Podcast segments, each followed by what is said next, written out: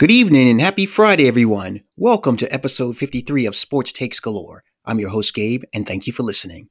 In this episode, Russell Wilson expressed frustration with the Seahawks. What does this mean? I'll give you my takes on that. And also, Dak Prescott's contract situation. Should he sign the franchise tag? Or should he force his way out if he doesn't get paid? I'll give you my thoughts on there. And I'll do some NBA talk. What's going on in the NBA? And finally, who will win UFC's 258's main event between Gilbert? Oh, darn it. Oh, I got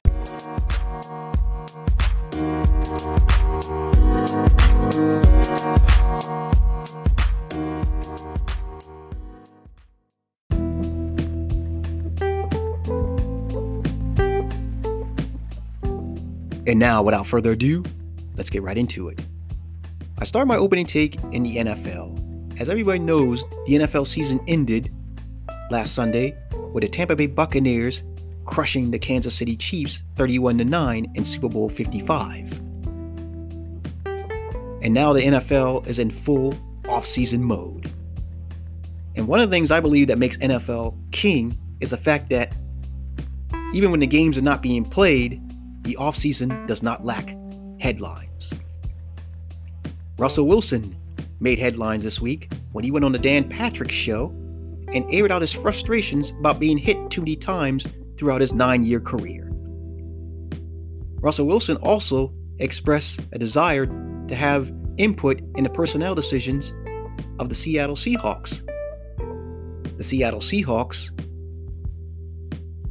expressed displeasure with Russell Wilson and their teams out there that are calling to see if they can trade for Russell Wilson. Here are my takes.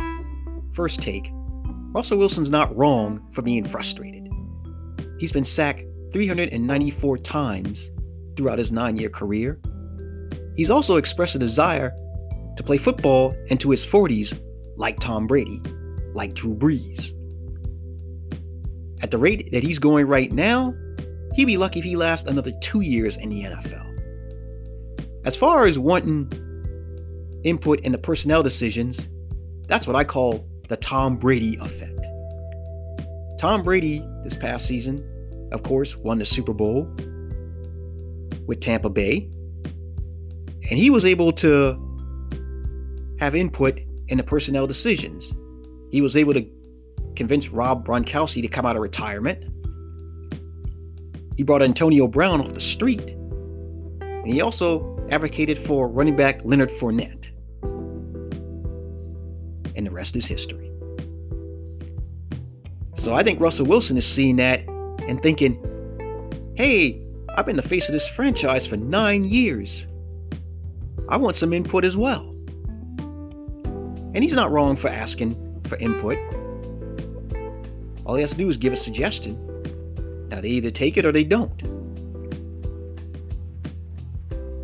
My second take I've never been the kind of fan that believes that players should be calling out their teammates in the media. I think you can do damage to a team and the locker room by doing so. This kind of thing should have been kept in house. This should have been between Russell Wilson, the offensive line, and Pete Carroll. I mean, the media shouldn't know about it. A lowly podcaster like myself shouldn't know about this. No one should be knowing about these frustrations. And now, when the media writes about this and they ask him about it again, Russell Wilson could easily say, Look, I was misquoted. You misinterpret what I said. That's usually what athletes do when um they call out their teammates and then ask about again, a lot of them backtrack and claim they were misquoted. So I believe Russell Wilson may have not done himself any favors by calling out his line his linemen in the media. But also, to be fair to the linemen, a lot of these sacks are also on Russell Wilson. I mean, he runs around, he extend plays, so he opens himself up to being sacked as well. So Russell Wilson has to take responsibility for these sacks as well. Now, I believe he may be airing out these frustrations as a message to the Seahawks. He's guaranteed $19 million in 2021. After that, he has no guaranteed money. So he might be saying to the Seahawks, look, y'all need to give me some more guaranteed money for taking this beating. So this might that might be a motivation for him to try to tell the Seahawks, I need more money. Now, as far as him getting traded, it's not likely, but not impossible. If you don't believe it, ask the Los Angeles Rams. They had Jared Goff on a terrible contract, and nobody thought they could get out of that contract. Well, they showed everybody by trading him to Detroit and two first round picks for Matthew Stafford. So it'll be interesting to see how this plays off in the offseason. I mean, I don't see him going anywhere, but I don't think we can be surprised if somehow he gets traded. Now let's move on to another player, Dak Prescott. Dak Prescott and the Dallas Cowboys are still at a stalemate about whether to sign Prescott to a long term contract to be the quarterback of the Dallas Cowboys. I mean, you got Troy Aikman and Emmitt Smith, two Cowboys legends, are basically advocating the Cowboys to sign Dak Prescott long term. But it seems like the Cowboys are trying to lowball Prescott because they want five years with less money. Dak wants four years and more money. So should Dak Prescott accept another franchise tag, which this one will pay him over $38 million this season? Or should he said, enough's enough, I want out? Here's my take. I think Dak Prescott should ask for out if he doesn't get paid. I mean, look at the Cowboys without him. I mean, they struggled when he broke his ankle. They were they lost 7 of 8 at one point during the season. Dak Prescott has proven that he can win in this league. I mean, he's won a playoff game since he's been the quarterback for the Cowboys. I mean, before he got hurt, he put up some big numbers because the Cowboys had a lousy defense. That's something, of course, they need to correct in the offseason. But Jerry Jones has a golden opportunity to take over this lousy NFC East division. I mean, the Redskins are still building, will still be rebuilding for another year or two. The Eagles, who knows what's going to happen there with the quarterback situation. And the Giants, I mean, who knows what's going to happen with Daniel Jones? I mean, is he the long-term answer for the for the Giants? So, the Cowboys have a golden opportunity to win this division flat out. I mean, Dak Prescott has so much talent around him. Zeke Elliott, Amari Cooper, CeeDee Lamb. I mean, the only thing they need to do with their defense is correct the back four. Because, I mean, they have an excellent front seven and two stud linebackers. So, what's Jerry Jones and his son doing? I mean, what is wrong with these guys? I mean, if Dak Prescott were to get on the open market, I'm sure there'll be several teams who will pick him up. So, Jerry just Jerry and company are going to waste a lot of these guys' careers if they don't get the quarterback situation stabilized. Now, my final NFL story, of course, JJ Watt has been released from the Houston Texans. JJ Watt asked for his release, and him and the Texans have decided to mutually part ways. All I can say for JJ Watt is good for him. I think he saw what a dumpster fire the Houston Texans have become. And right now, they look like they're in rebuilding mode. But unfortunately for them, they still haven't convinced Deshaun Watson that Houston's a place to stay. So it looks like we're going to have a stalemate there. Now, earlier before this happened, you can go back to episode 50 of my podcast. I talked about who I believe were the best teams for JJ Watt if he was released. So I won't go over it here in this episode. So you can check out episode 50 and see the teams that I believe are the best for JJ Watt. But I'm sure there's going to be a lot of interest for JJ Watt. No question about it. I mean, yeah, he's going to be turning 32. And yeah, throughout the last five years, he has been injured. So chances are he probably won't get signed to a long term deal. Maybe about one or two years, I think at best. But it's good to see JJ Watt get a chance to sign with a competitor and get himself a ring because I believe he deserves it after everything he's done throughout his career. Now let's switch gears to the NBA. I'm going to start off with the two leaders for MVP.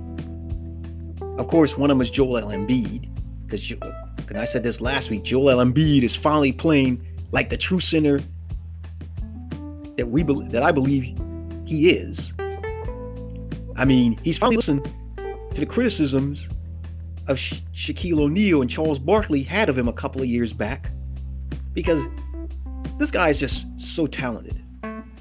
I mean, he's got an inside-outside game. He can shoot the three, but I always believe he should be spending 99% of his time on the block because there's, there's no true center in the NBA anymore. And he's the closest thing to it. And he's got the Eagles on top of their division. But of course, not the Eagles, the Sixers. but the Sixers are going to only be judged by what they do in the playoffs. And of course, the other guy for MVP is LeBron James. I mean, of course, a case can be made for LeBron James every year. But if this year doesn't make the case for him, then I don't know what does. I mean, LeBron's, of course, averaging 26 points a game. He's been averaging almost 28 points a game during this six game winning streak. Of course, the last three games, they've had to go into overtime two against the Oklahoma City Thunder back to back. And then before that, double overtime against the Detroit Pistons. Now, of course, I'm going to say this about my Lakers.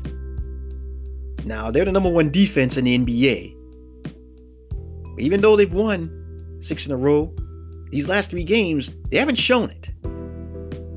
So I need my Lakers to tighten up the defense Now, of course, AD's been out with an Achilles injury, so, but still, they still need to get better. They need to make sure that that defense is solid. Because, especially if they're going to beat teams like the Clippers, which I believe is the only threat to them at this time.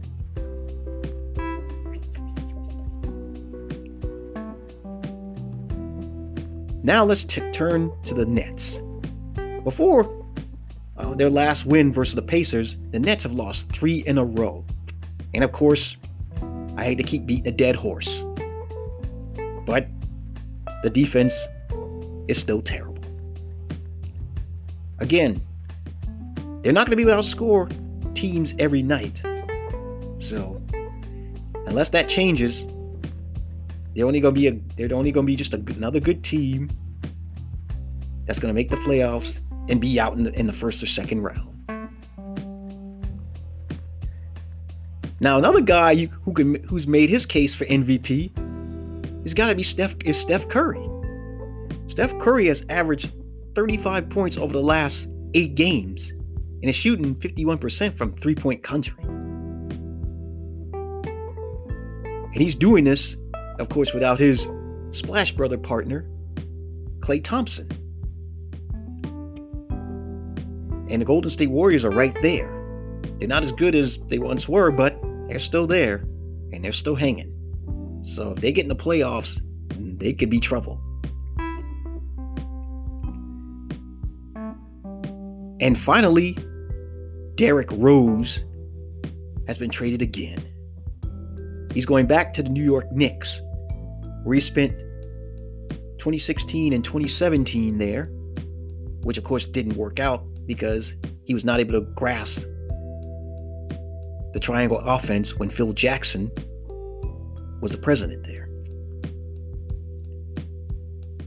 It's been a roller coaster ride for Derrick Rose since that MVP season back in 2011. And of course, he tore his ACL in the playoffs the following year and missed almost a year of basketball. Then he came back and he tore his meniscus. So he's bounced around. I mean, of course, the Knicks from 2016 to 2017, the Cleveland Cavaliers from 2017 to 2018, the Minnesota Timberwolves from 2018 to 2019, Detroit Pistons from 2019 to 2021, and now he's back with the Knicks. Now, there's a possibility Derrick Mo- Rose might excel again because now he's reunited with his old coach, Tom Thibodeau, who was his coach during his MVP season with the Chicago Bulls. But I'm glad to see that he's getting another shot. I just hope that he makes the most of it. Now, does he make the Knicks better? I doubt it. I mean, that team's been terrible for so long. Even though they're not, they're un, they're not a lot of games under 500, so they are competing, but they still have a long way to go. And finally, UFC 258. Got a pretty good matchup here. We got Gilbert Burns versus Kamaru Usman, two guys who were teammates for 10 years. And now they're going to be opponents in the octagon on Saturday night. I guess Dana White decided, hey, I don't care if these guys were once former um, training partners. We need a big. F- I'm going to make this fight. I mean, this ain't the first time.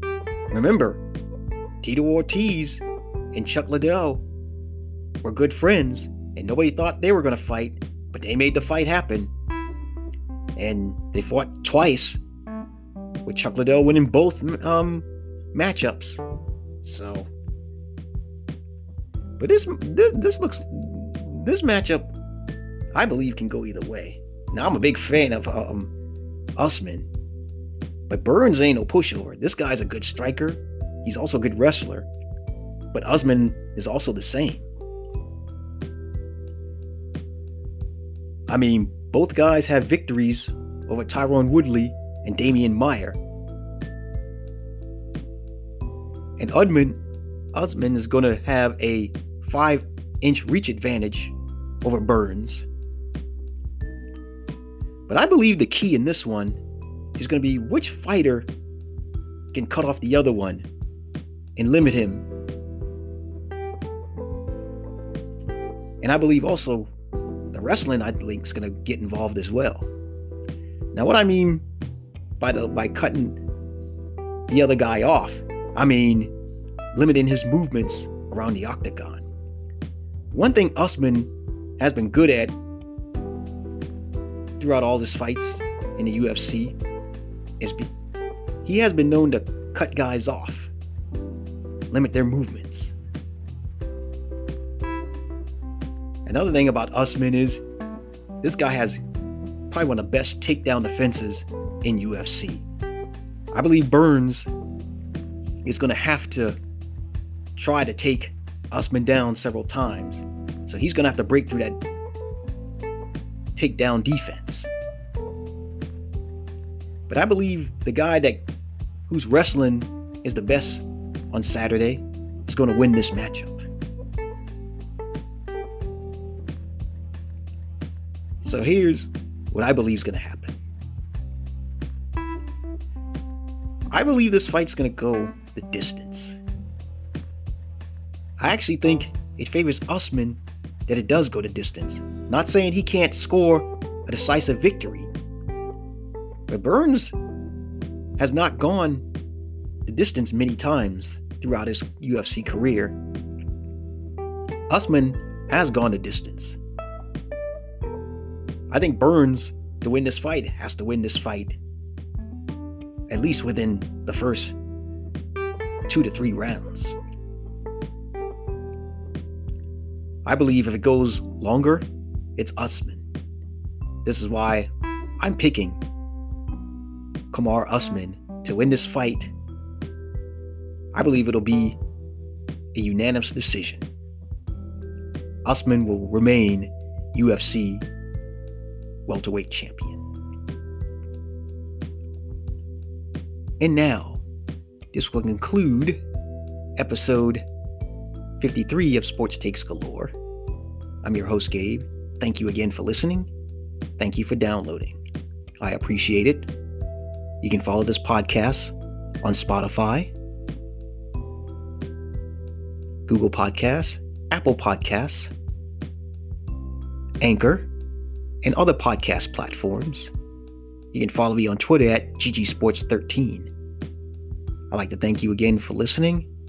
Have a wonderful evening, and we will talk again next week. Bye bye.